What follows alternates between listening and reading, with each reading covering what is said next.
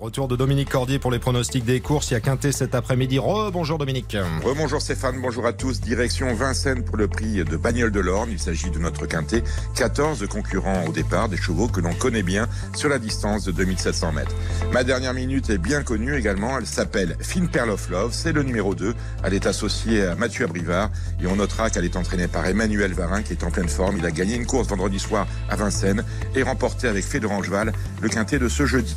Autrement dit, Attention à ma dernière minute, le 2, Fine Pearl of Love. Je vous rappelle ma sélection avec en tête le numéro 3, Fakir du Ranch, que je place devant le 6, Charlie Delaunay, le 12, Fakir Mérité, le 2, Fine Pearl of Love, qui est donc ma dernière minute, le 4, Emerald de Baïs, le 7, Dreamer Boy, et enfin le 9, Hélène, le 3, le 6, le 12, le 2, le 4, le 7 et le 9 pour un départ à 15h15. 15h15, c'est bien noté. Merci Dominique Cordier. Un pronostic dès maintenant sur RTL.fr pour le quintet du samedi à Vincennes.